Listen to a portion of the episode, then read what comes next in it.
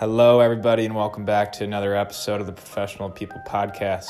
Hard to believe I've been doing this for over a year now.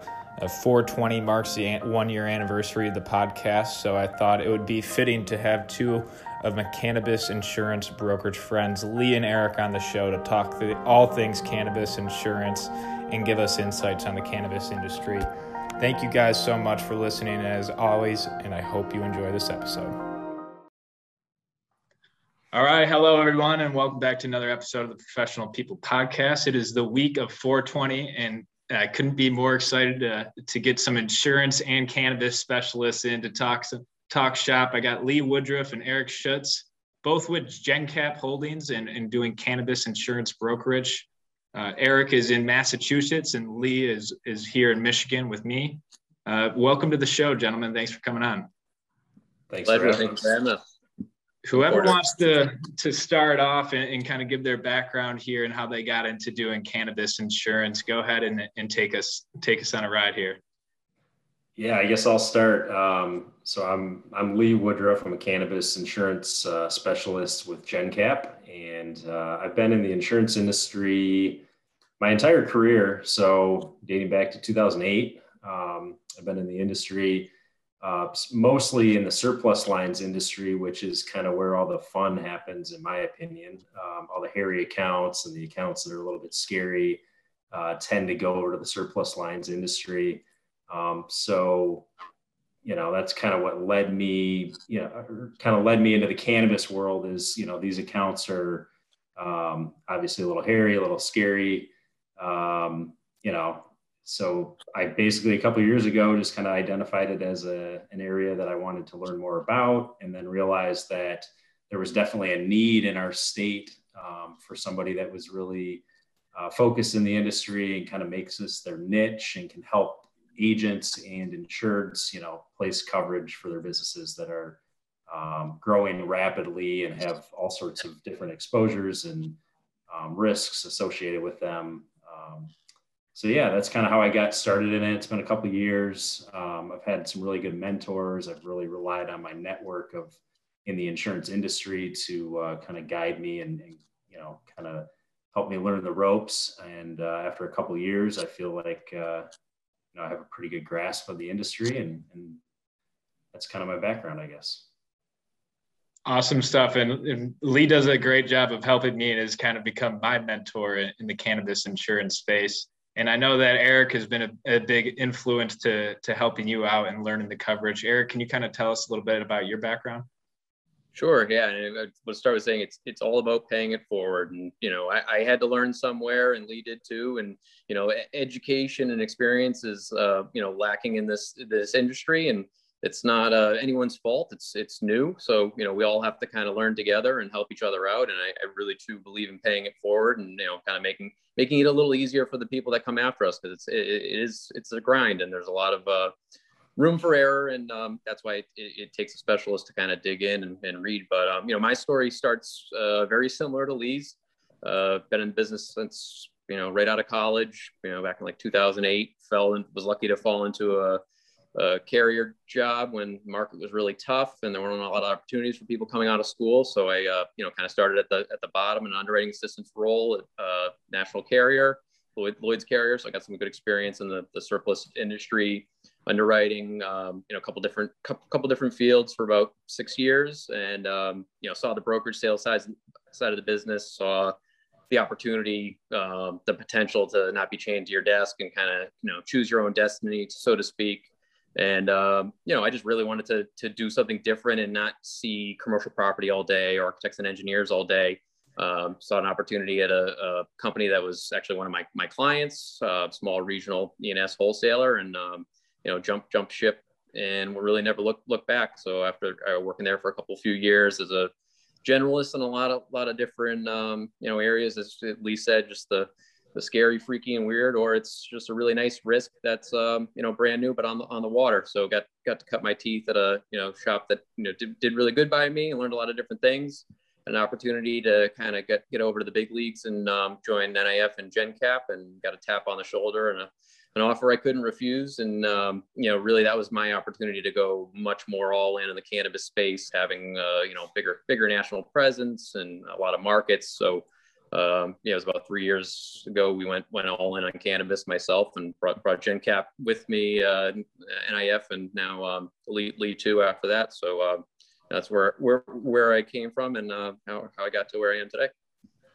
Yeah, that's awesome background for you guys. And, and just to tell the listeners who might not be as insurance versed as we are, these guys, when they're talking about surplus and brokerage, when I can't find a standard carrier as me as an agent to place a risk, I go I go to guys like Lee and Eric to go try to find a carrier who will, and they assist me throughout that process and give me a lot of the technical side of things and and aware me of the exposures that these hairier risks, as Lee will say, might have. So just to, to clear the air on that and lead us into cannabis, why do you guys, what do you guys see uh, why that the insurance companies kind of are having a hard time accepting cannabis into the standard market and and kind of these these cannabis businesses are having a hard time finding companies that will insure can you guys kind of talk about how the landscape started from the insurance perspective and things when cannabis was legalized in states like Colorado and Washington,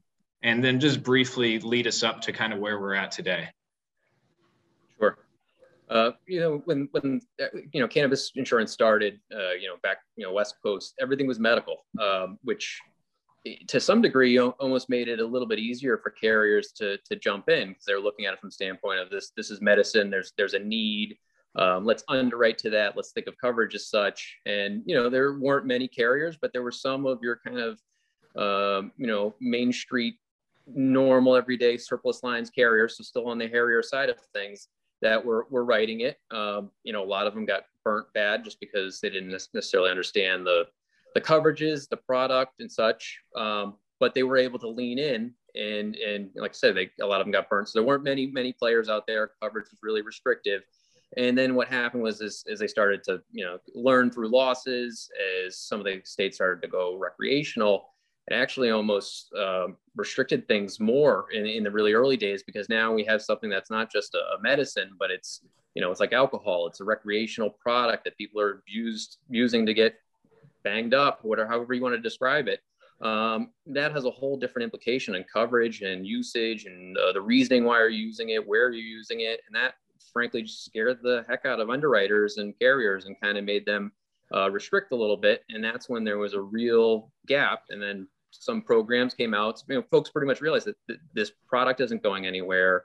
The marketplace for cannabis is is not robust, and you know, some people just said, you know what, if, if the regular markets and the surplus lines arena that we have now aren't going to do it, then we need to find somebody who will and create our own programs. And that's what a few folks did and really kind of uh, pioneered the the coverage and the com- comfortableness that um, you know carriers now have. Started with a few few players just leaning in and um, you know pretty much just bootstrapping a program and finding different carriers that would would write it. And you know they get one carrier that do the property portion, another carrier that do uh, general liability, and um, you know came together to something that is the groundwork of of what we have today.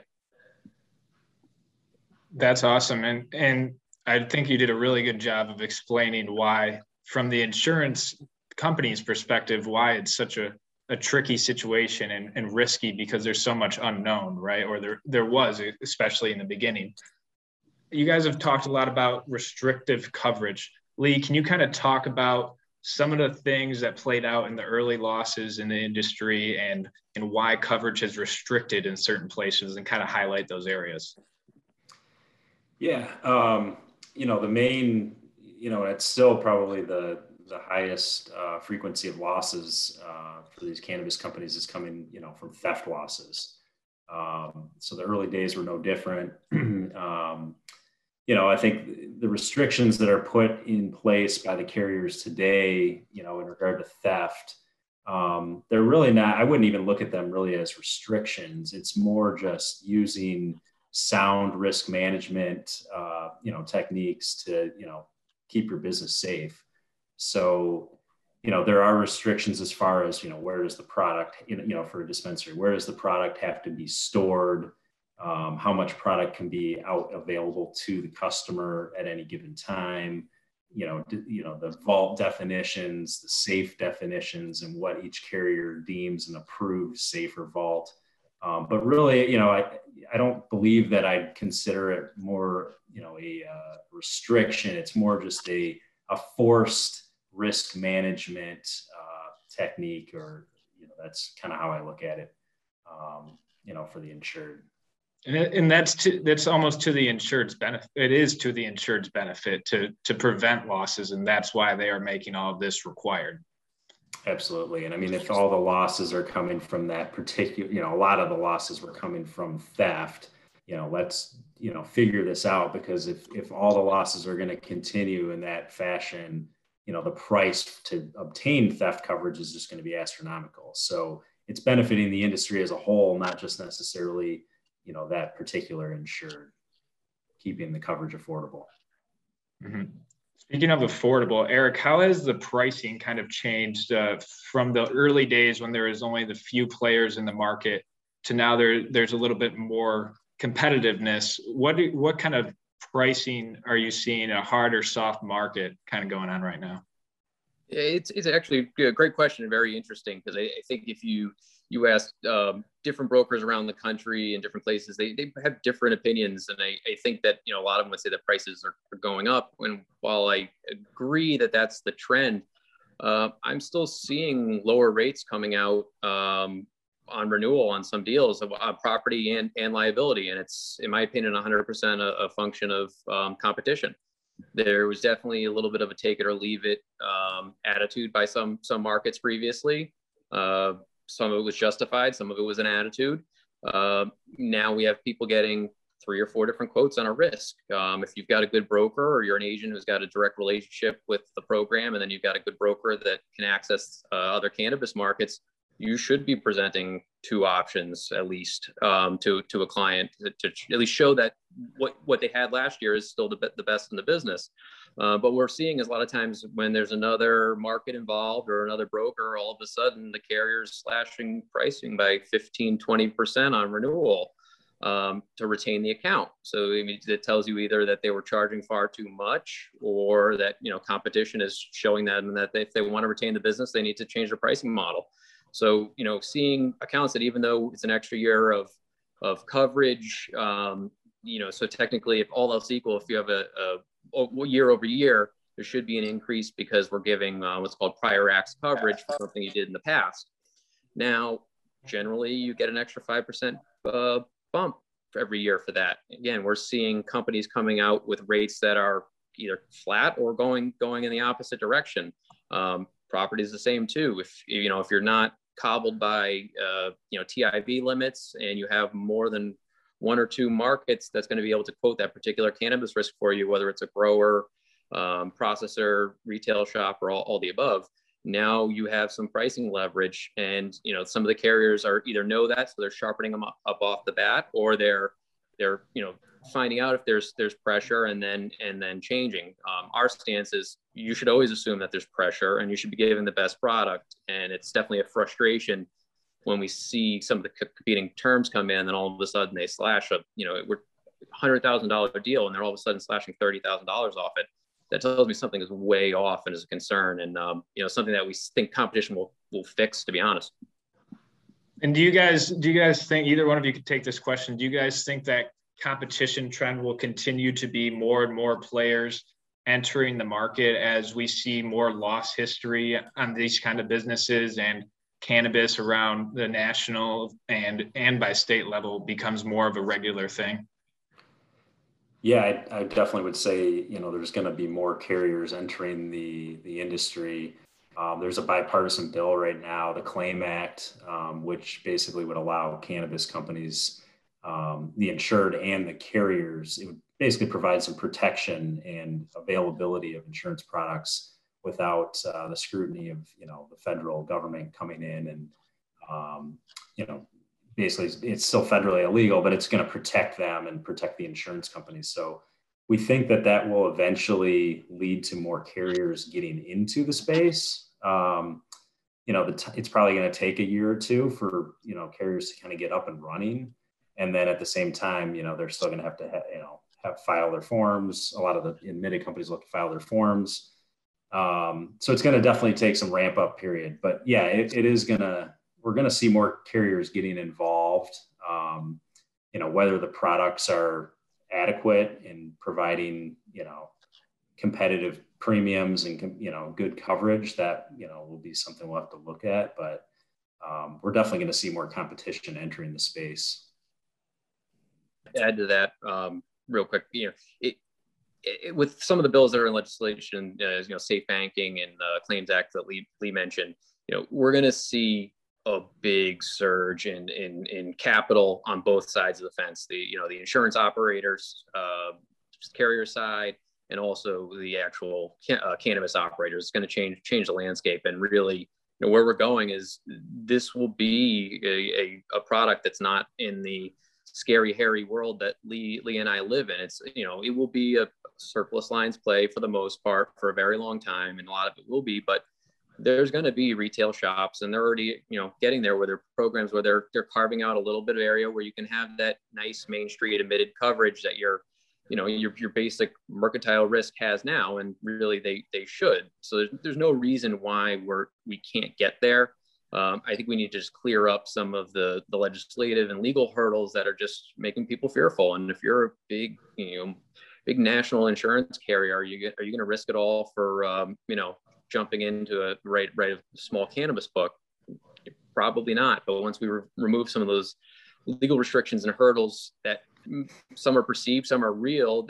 You know, the fear is the fear of the unknown is too great for for too many investors, so they they won't want to stay away. But it's becoming so normalized on, on the, you know, the regulatory side and on the um, you know the main street side and individual operators it, it's coming very soon and it's going to make um, life better for all of us because the coverage needs to be better and the pricing should be more affordable yeah that does a really good job of explaining how that impacts the insureds can we kind of talk a little bit more about how the the legal hurdles and, and legislation is impacting the insureds in the cannabis market uh, just Lee, me and Lee were working on this weekend, and there's just so many hoops they got to jump through just to get a license, get their insurance taken care of.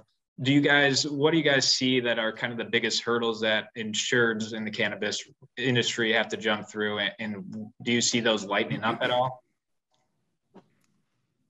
Yeah, I mean, I, I guess I would start by saying, um, you know, the insured just being aware of, you know, that insurance is available um, you know that's a big hurdle like a lot of these companies they may work you know they may work with an agency that is not focusing cannabis um, they may not really understand what's actually available to them out there um, so a lot of the hurdles are more just like you know you understand that there's coverage available out there and we need to get the information so that we can properly underwrite it so you know just being able to tell this you know the insured just being able to tell their story um, show photos, kind of tell us where their what their outlook is for their company and where they're going and where they're at currently.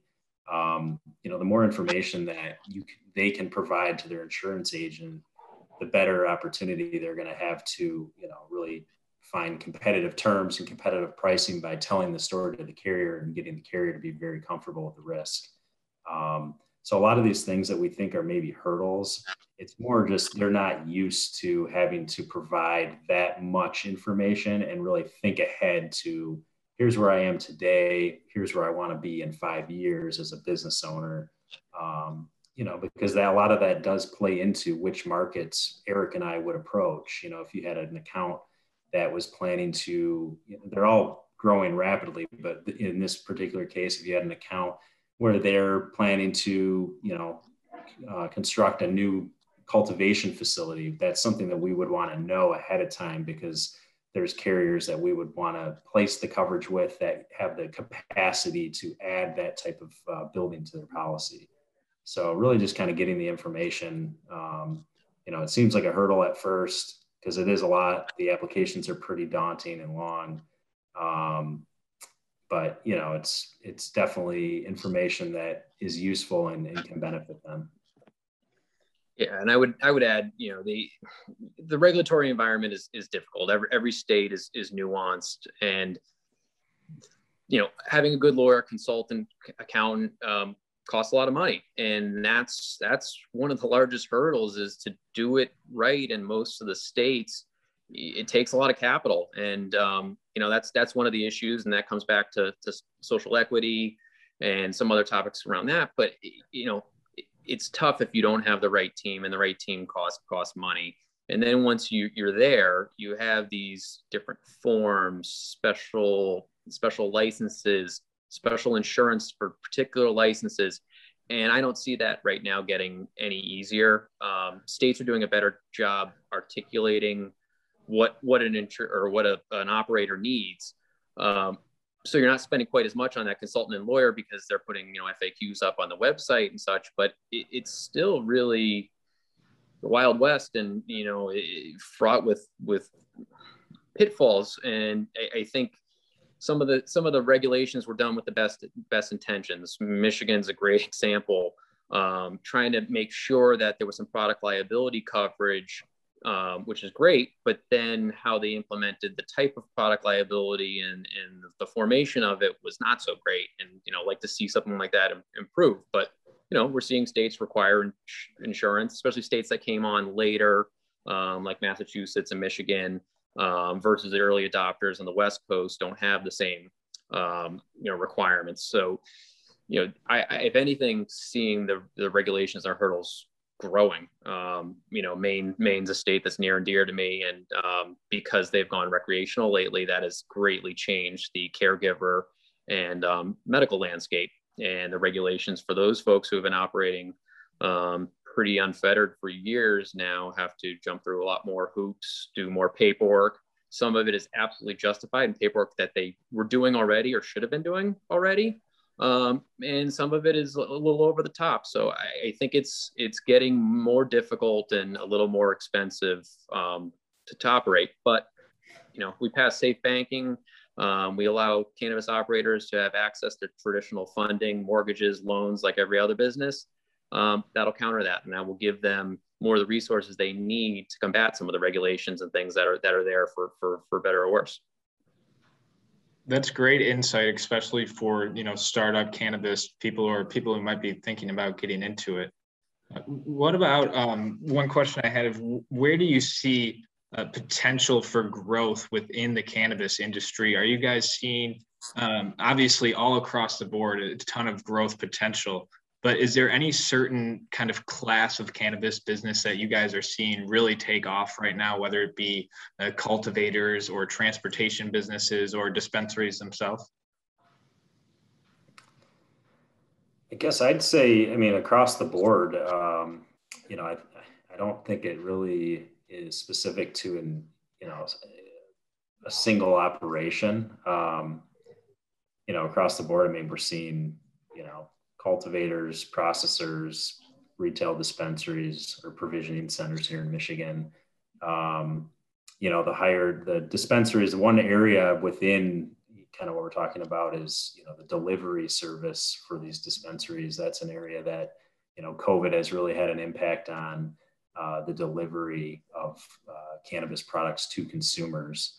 Um, so that's an area where coverage, you know, a lot of these businesses weren't planning to deliver until COVID came along, and uh, that's an area that we've seen more, you know, more uh, inquiries and, and, requests for coverage.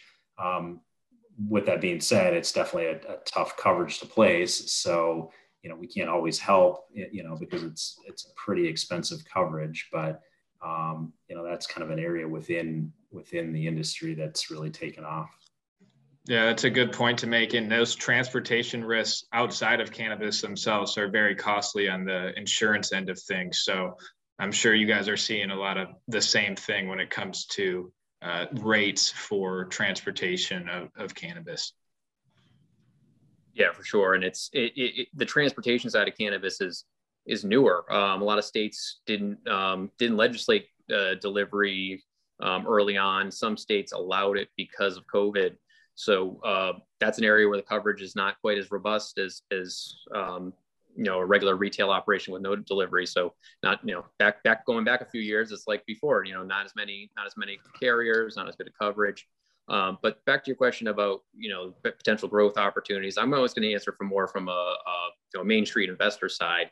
Um, and I'd say it's the ancillary businesses. I, I love a good non-leaf touching business that makes the containers for extracts or the child-proof um, containers that are compostable, things like that. That's where I see a lot of growth and opportunity because you know the regulatory environment can greatly change most of my insured's lives um, if if you know the fed legalizes cannabis makes it a schedule two controlled substance that will change things greatly so i see the ancillary businesses are ones that really have the, the stay power because they're always going to need the containers they're always going to need the security services they're always going to need the heat sensors, the cameras, the lights. Um, so that's where I see a lot of growth. And I think it's also kind of an untapped area where folks are always swinging for the fences, whether it's from an insurance standpoint, trying to uh, land an account as an agent or an investor. They want the big grows, they want the extractors, but there's a lot of good opportunity in those companies and a lot of good intellect. Um, so I would definitely keep an eye on those. And we're seeing, like I said, growth growth on you know the insurance side too. Um, you know, also extraction. Um, that's that's where the big money is, in my opinion, in, in the in the cannabis industry. Um, there are plenty of people that can grow it. There's plenty of people can sell it. There's not as many that can process it and turn it into another product that's useful. And I find that the the the shops that are going fastest and doing the biggest things are the ones that had the biggest foothold and control in extraction, whether they had other, you know, they're vertically integrated, meaning they had the, the grow, the extraction, and the retail, or they just said, you know what, we're going to buy wholesale cannabis from a grower. We're going to process it for them, extract it, sell it back to them, or sell it to a retailer. Um, those are the guys that are printing money faster than anyone else in the in the business, in my opinion. So um, that's where I see a lot of growth from an insurance standpoint and from an investment standpoint.